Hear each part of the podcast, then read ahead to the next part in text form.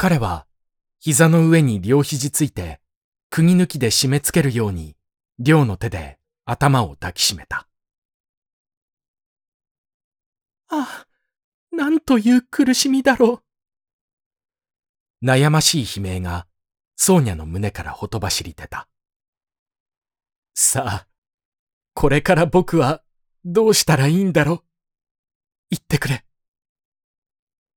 急に頭を振り上げ、絶望のあまり醜く歪んだ顔を向けて彼女を見ながら、彼はこう尋ねた。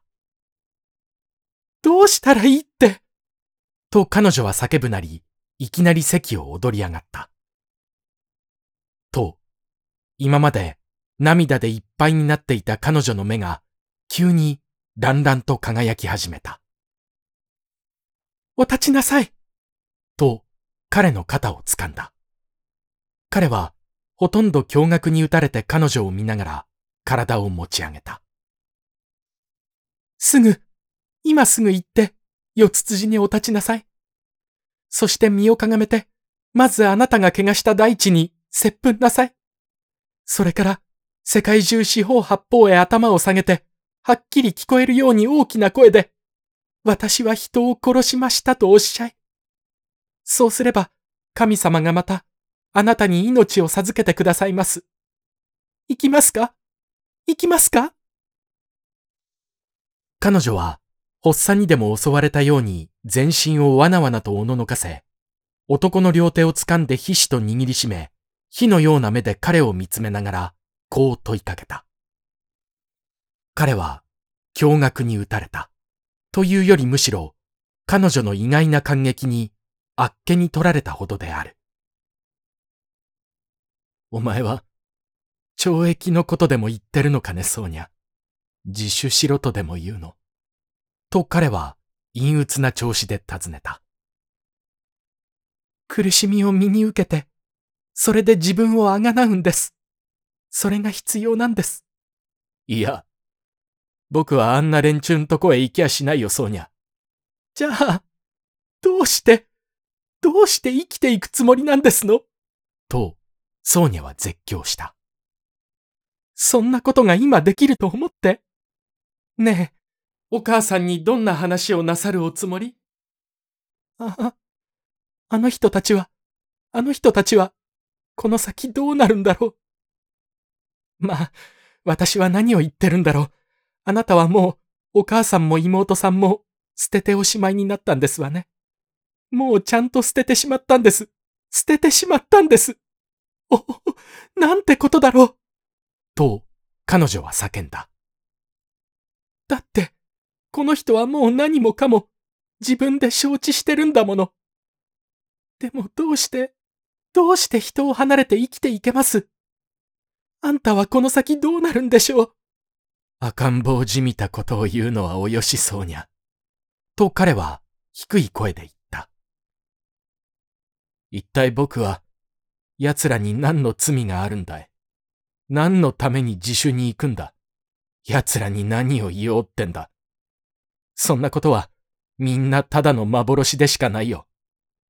奴ら自身からして、幾百万の人を滅ぼして、しかも善行のつもりでいるんじゃないか。奴らはごまかし者の卑劣感だよ、そうにゃ。僕は行かない。それに、一体何を言うんだい？人は殺したが、金を取る勇気がなく、石の下へ隠しましたとでも言うのかね？と彼は皮肉な薄笑いを浮かべながら付け足した。そんなことをしたら、奴らの方が僕を笑ってこう言うだろう。バカ。なんだって取らなかったんだ、卑怯者のバカ野郎。奴らは何にも、何にもわかりゃしないよ、そうにゃ。わかるだけの資格がないんだよ。何のために僕が行かなきゃならないんだ？僕は行きゃしない。赤ん坊じみたことはおよしそうにゃ。あなたお苦しみになってよ。お苦しみになってよ。死に物狂いな愛玩の表情で彼の方へ両手を差し伸べながら彼女は繰り返した。僕はことによったら、まだ自分で自分を中傷していたかもしれないな。と彼は物思わしげに陰鬱な調子で言った。もしかしたら、僕はまだ人間で、しらみじゃないかもしれない。あまり急いで自分を責めすぎたかもしれない。僕は、もう少し戦ってやる。不敵な微笑が彼の唇に絞り出された。まあ、そんな苦しみを持って暮らすんですの？しかも一生涯、丸一生涯。そのうちになれるよ。と彼は気難しい物思わしげな調子で言った。実はね、話があるんだ。と彼は一分ばかりしてまた言い出した。泣くのはもうたくさんだ。用事にかからなきゃ。今日ここへ来たのは、僕が今、お尋ね者になって捕まえられかかっているってことを、お前に知らせるためなのだ。ああ。とソーニャは、怯えたように叫んだ。え？なんだってそんな声を出すんだい？お前は自分の方から僕が懲役に行くのを望んでるくせに、今度はそんなにびっくりするなんて。だがね、お聞き。僕はあんな奴らに屈しやしないから。僕はもっと戦ってやるんだ。そうすりゃ、奴らはどうすることもできやしない。奴らには本当の証拠がないんだ。僕は、昨日とても危ない羽目に落ちて、もうダメかと思ったくらいだが、今日はまた事情が一変したんだ。奴らの持っている証拠は、みんなどうにでも取れるようなものばかりだ。つまり、奴らの基礎材料を、僕は自分に有利なように振り向けることができるんだ。わかったかい？本当に振り向けてみせるとも。僕はもう要領を覚えちゃった。しかし、監獄へは必ずぶち込まれるだろう。もしある事件が起こらなかったら、今日はぶち込まれていたかもしれないんだ。いや、まだ今日これからぶち込まれるかもわからないんだ。だけど、そんなことは何でもないよ、そうにゃ。しばらくいたら、また出してくれるよ。だって奴らは、一つだって本当の証拠を持っていないんだから。また、これから先も出てきやしないんだから。そりゃきっと受け合うよ。ところで、今奴らの持ってるような証拠では、人間一人台無しにするわけにいかないんだ。いや、もうたくさんだ。僕はただ、お前に知っていてもらおうと思って、妹や母には、何とかして二人が信じないように、びっくりしないようにするつもりだ。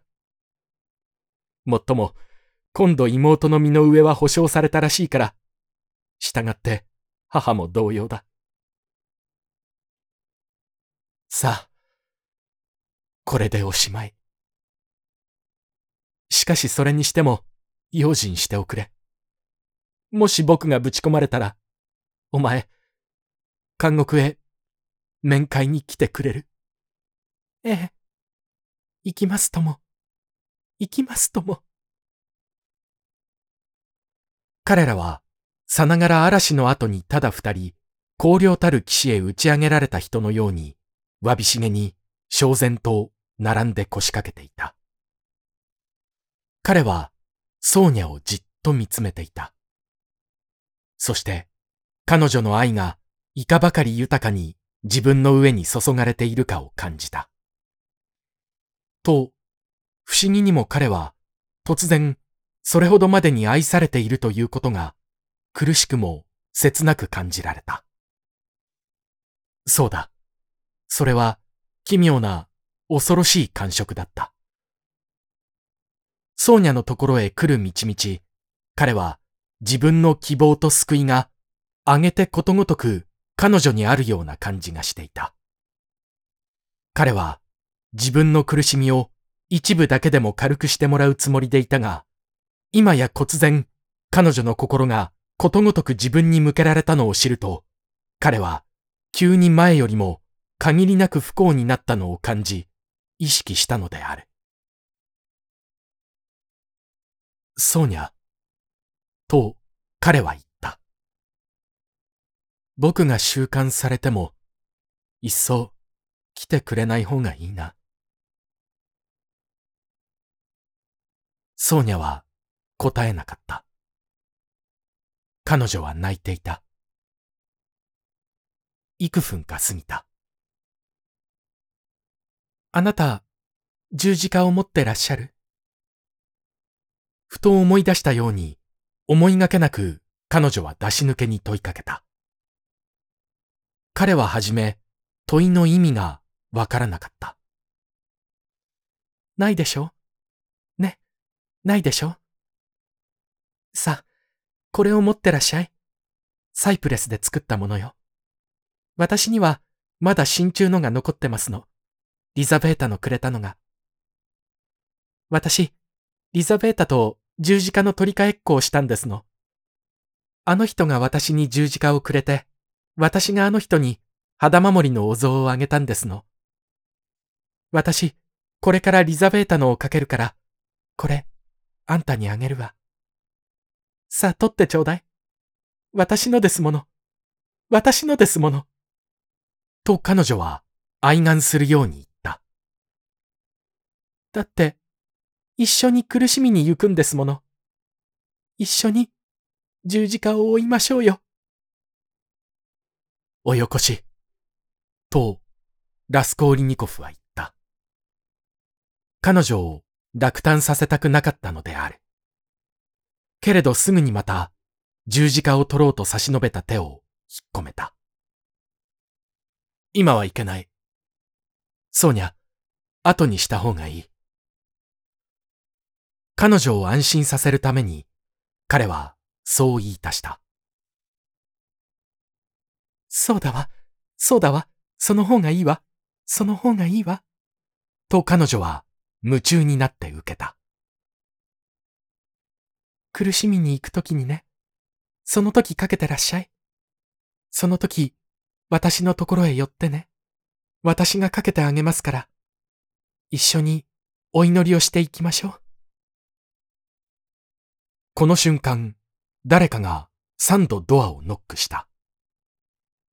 ソフィア・セミオノブナ、入ってもいいですか？と、誰やら確かに聞き覚えのある丁寧な声が聞こえた。